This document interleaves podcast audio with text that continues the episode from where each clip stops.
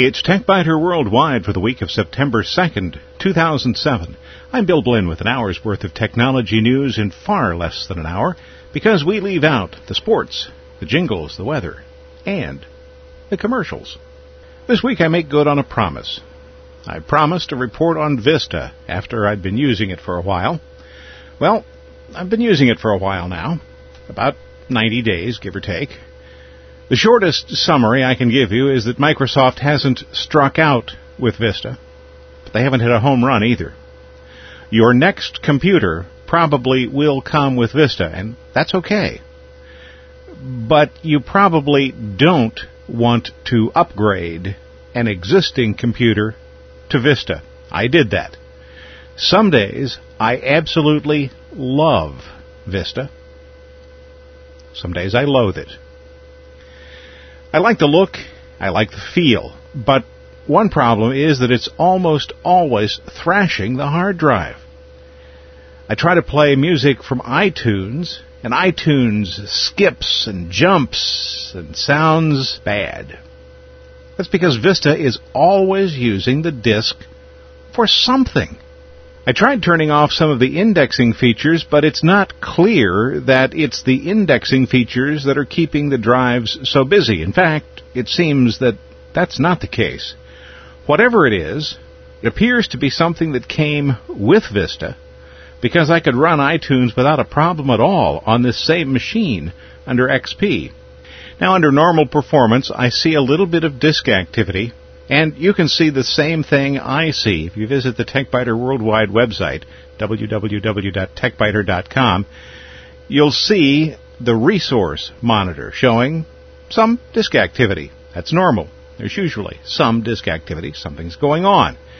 Resource overview shows the CPU chugging along at under 25% use most of the time, and that's about where it should be. Memory hard faults a hard fault sounds threatening, but it really is part of the normal operation of a computer. A hard fault occurs when Windows or an application running under Windows needs to write something to memory and there's no longer any available memory. It has to swap it out to disk. That's normal as long as it stays under, oh, about 100 hard faults per second. But then suddenly, without warning, the CPU starts effectively gasping. The chart shows the CPU hitting a peak, falling into a valley, another peak, a valley, a peak, a valley, a peak, a valley. That doesn't seem reasonable, particularly when I'm not really doing much with the computer. And the disk drive reaches saturation point regularly, suddenly, and without me doing anything at all. I'm not using the machine. It's just sitting there. Sometimes when this happens, after a while, the result is a system crash. Not even a blue screen of death, just a complete black screen crash. So what's causing the problem? I wish I knew.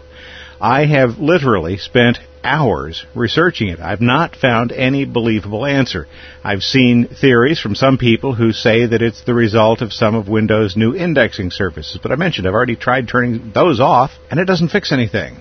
There are some people who blame a number of other things.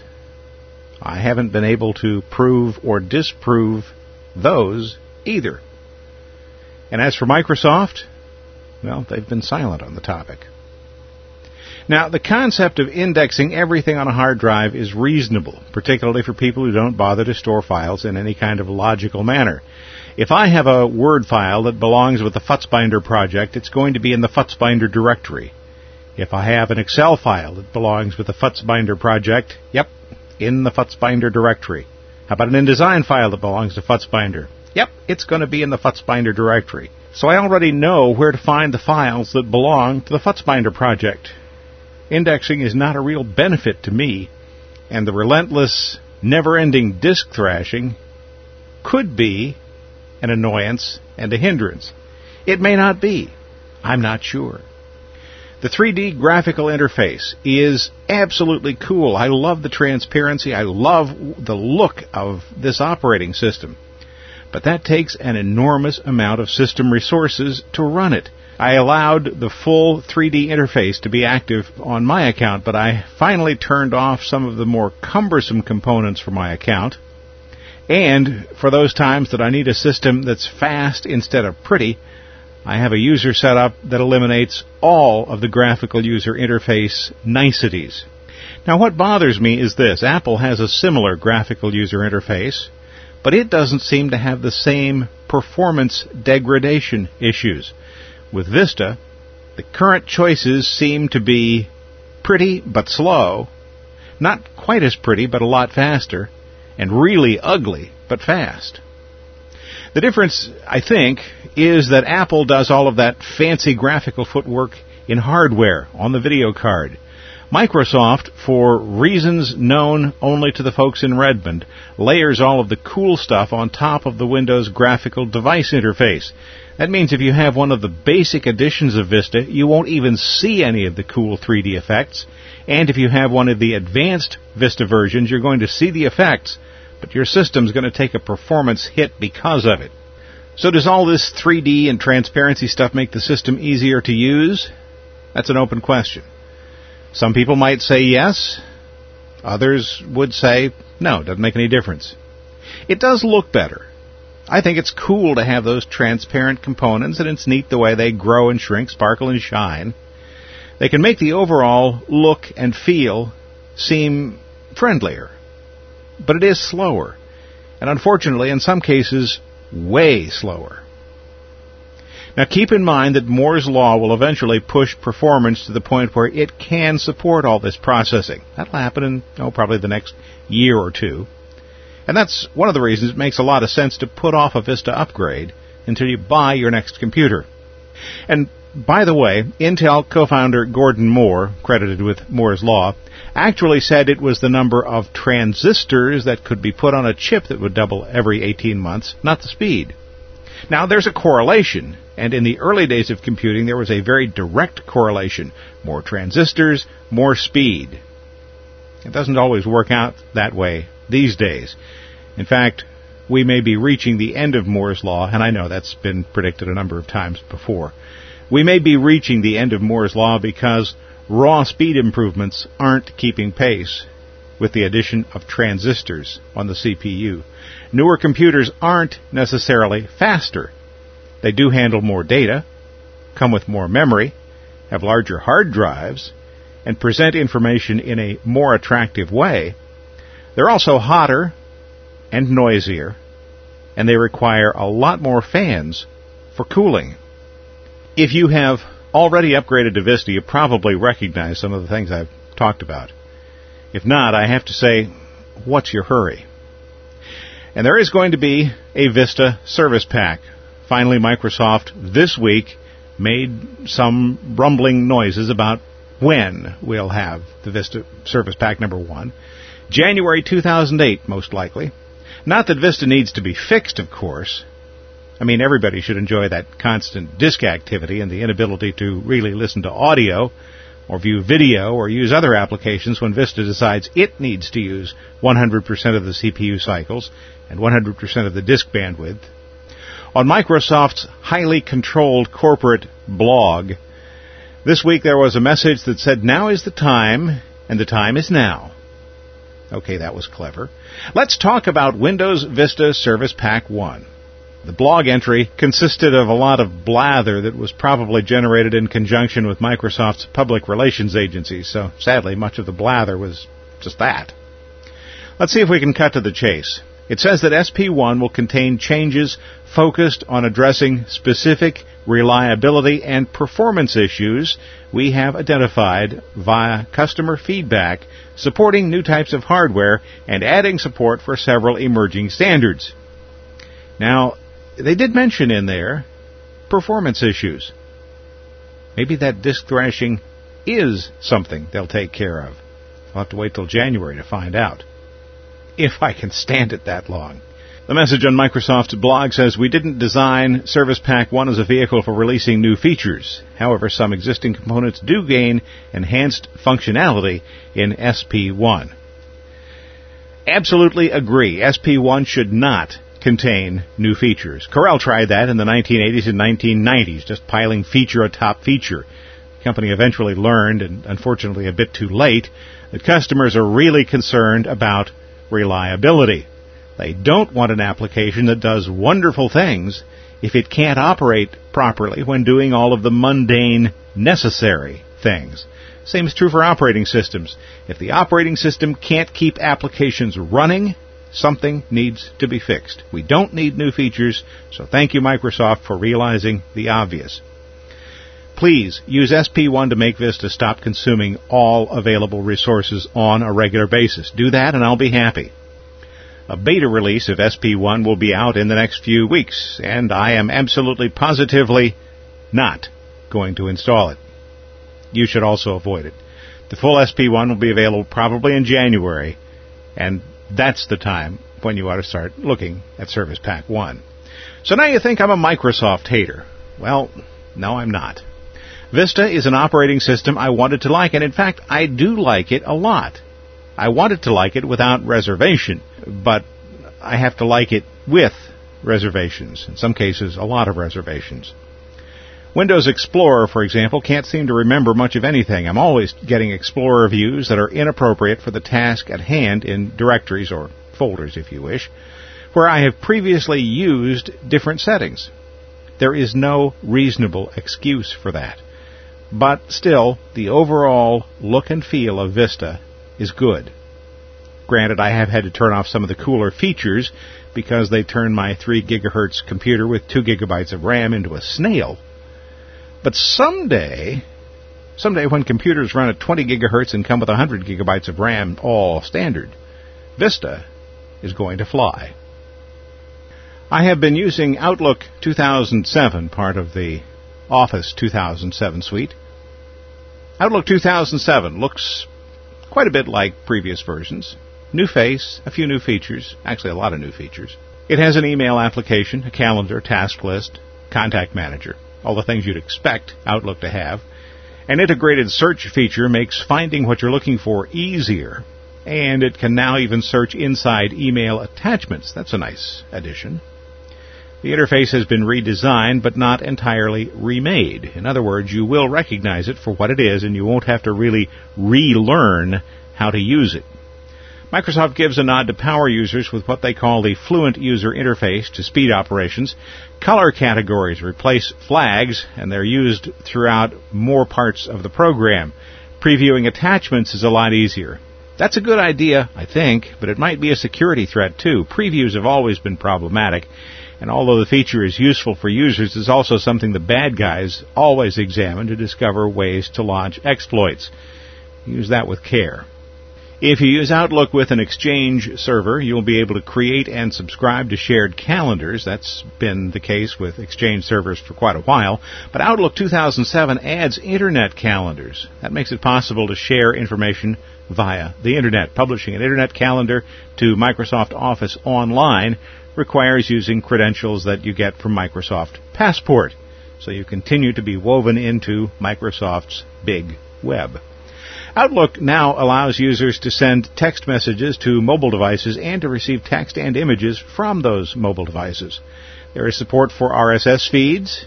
There are improved anti-spam controls. The junk email filter, which has been around since Outlook 2003, will keep most, but not all, spams out of your inbox.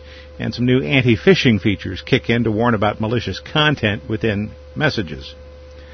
But if you're a power user of Outlook 2003, you're going to find some things missing. Outlook 2003 users will notice that Windows Net Meeting is no longer there. It's no longer the technology that Microsoft uses. It's been replaced by Microsoft Office Live Meeting. You also won't find a personal address book file if you install a new version. If you upgrade, you will find the PAB file, but this is no longer really supported. You can continue to use it if you want, but the file structure doesn't support Unicode and it can't be used on multiple computers, so you'll lose some of the nicer features of Outlook if you insist on using the old file format. If you use ACT or Schedule Plus, those are no longer supported in Outlook 2007. ACT data can be imported into the Outlook Business Contact Manager. Schedule Plus no longer supported at all. Those are just a few of the additions, deletions, and changes in the latest version of Outlook. If you want more information, make sure you check the Microsoft Office website. Criminals continue to get smarter. That means potential victims also have to get smarter. Have you done anything recently that might embarrass you if video of the event showed up on YouTube? That's apparently the premise of some of the recent spams I've seen. Here's a message that came to me from PG.com. That's actually Procter & Gamble in Cincinnati. It certainly didn't come from there. I don't know anybody who works at Procter & Gamble, and the link doesn't go to Procter & Gamble. It does claim to go to YouTube, but it really goes to an IP address. So the message says, Oh my God, what are you doing, man? This video of is all over the net. See for yourself. And then there's a link. Well, the link actually goes to an IP address that belongs to Wide Open West. It's probably some clueless schmo in Illinois who managed to allow his computer to be compromised. And if you follow that link, your computer will be compromised. When you follow one of these links, you will be asked to run an executable file that will attempt to take over your computer so that your computer can be used to enroll other computers in a botnet. It will also run several JavaScript functions designed to exploit known weaknesses. The Q4 rollup exploit, as it's called, a package of about a dozen encrypted exploits, is the active agent. The spams and their earlier confirmation spams all are courtesy of the Storm botnet that's been around for the better part of half a year. Depending on who you talk to, this botnet that is believed to originate in Russia includes from 250,000 to 10 million compromised computers. The original storm worm appeared in January and at that time infected thousands of computers. Since then, those computers have recruited others by fooling people into clicking links. And it's clever. It keeps morphing into new and different content on a regular basis. At this point, the safest course is simply not to open any message from someone you don't know, and not to click on any link in any message, even if you believe the link came from someone you do know. If you want to visit the link, type it into your browser's address field. And if the URL turns out to be an IP address, forget it. Nobody is going to send you an IP address. If you get an IP address, that's almost certainly an indication that you don't want to go there. And if you do make a mistake and click, and you find that something is unexpectedly asking you to download, run, or install a file, run, definitely run as far and fast as you can. Don't install it. Here's this week's stupid spam of the week. And you're going to have to go to the website to see this one. It's so stupid I can't even talk about it. I mean, where to start? Is it the spelling? Approved spelling A P P R U V E D. the hideous colors? Uh, maybe it's the inane message or incorrect from address. The punctuation. The URL? It's just plain stupid. This seems to be one of my surly weeks, so in place of nerdly news, we have surly news. Having spent more than a few years in marketing, communications, advertising, and public relations, I have empathy for those who are involved in Marcom, advertising, and PR. But not when they do stupid things. You may be wondering what I consider to be a stupid thing. Well, here's one of them. Unlike a lot of people, I still have a landline at the house. I don't have caller ID there, so I essentially have to answer any call that comes in. But I have my cell phone with me most of the time, use it for a lot of my calls. It's always nearby, and it offers caller ID. Well, I've registered my phone's number with the National Do Not Call Registry, as if that would make any difference, because I don't really care to take marketing calls that I have to pay for. They're a waste of my time and a waste of my money. Smart marketers will understand that and will avoid my number. But some try subterfuge.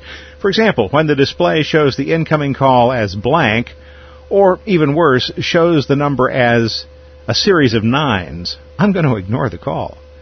If a marketer blocks caller ID, no display other than call, that's annoying, but possibly ethical. But if you program your outbound calls to display a non existent number, you are a crook. I'll never answer that call.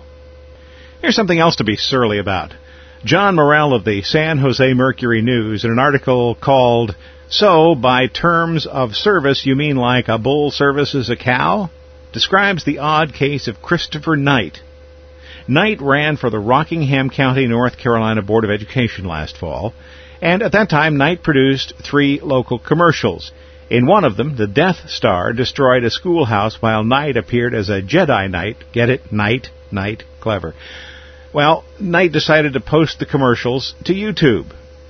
Okay.